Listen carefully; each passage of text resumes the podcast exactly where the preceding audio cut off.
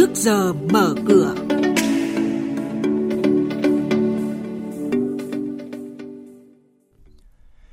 Thưa quý vị và các bạn, cổ phần hóa doanh nghiệp nhà nước dự báo khó đạt mục tiêu đề ra trong năm nay. Công ty cổ phần Xuân Mai Corp được chấp thuận giao dịch trên sàn Hà Nội. Cổ đông ngóng chi cổ tức. Nhóm vốn hóa lớn kéo chỉ số hồi phục là những thông tin sẽ có trong trước giờ mở cửa ngay sau đây.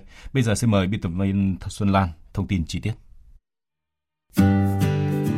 vị và các bạn, theo số liệu của Bộ Tài chính công bố mới đây cho thấy, trong năm 2018 mới chỉ có 23 doanh nghiệp được cấp có thẩm quyền phê duyệt phương án cổ phần hóa với tổng giá trị doanh nghiệp trên 31.700 tỷ đồng, giá trị phần vốn nhà nước là 16.739 tỷ đồng.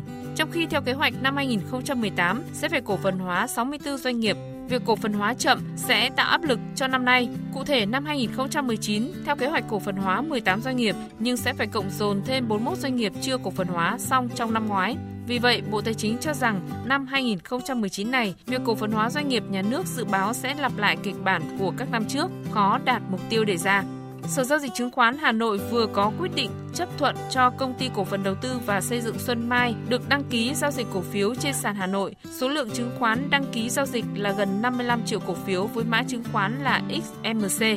Năm 2018 bứt phá về lợi nhuận nhưng đứng trước áp lực tăng vốn, dự báo việc giữ lại lợi nhuận chia cổ tức bằng cổ phiếu vẫn tiếp tục là phương án được đa số ngân hàng chọn lựa.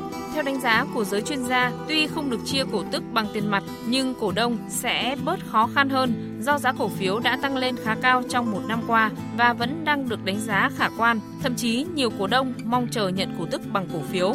Nhận định của công ty chứng khoán Tân Việt về dòng cổ phiếu nổi bật trên thị trường thời điểm này, cụ thể, nhóm dệt may phân hóa, sắc đỏ có phần chiếm ưu thế, đồng thời thanh khoản duy trì ở mức thấp cho thấy nhóm này vẫn cần thêm thời gian tích lũy trước khi tăng giá trở lại.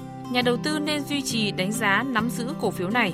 Nhóm dầu khí là nhóm giao dịch tích cực nhất thị trường phiên hôm qua, giá dầu tăng mạnh trong bối cảnh chỉ số hồi phục tạo hiệu ứng tích cực lên cổ phiếu nhóm này. Mặc dù vậy, thị trường duy trì đi ngang đối với nhóm cổ phiếu này trong ngắn hạn khi mà kết quả kinh doanh ở thời điểm hiện tại chưa thể hỗ trợ giá cổ phiếu bứt phá mạnh.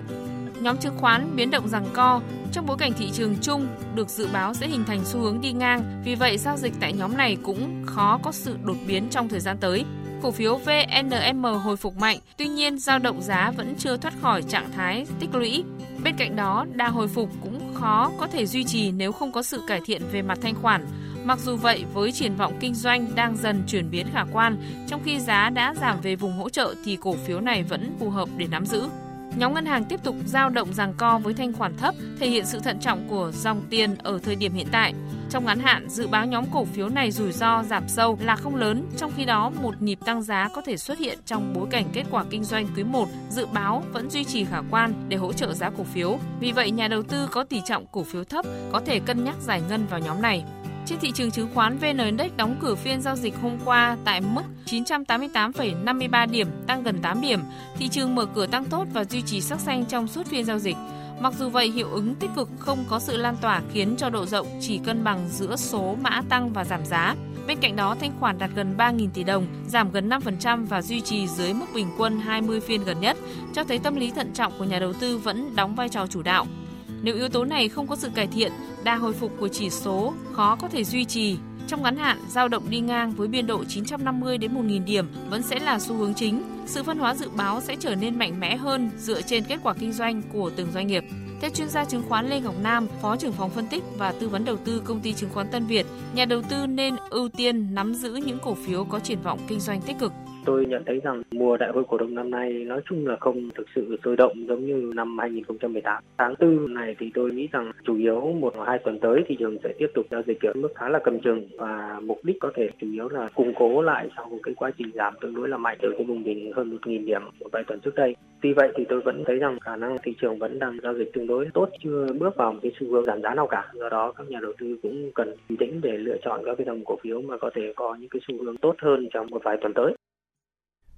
Vâng, xin được cảm ơn biên tập viên Xuân Lan với những thông tin của trước giờ mở cửa.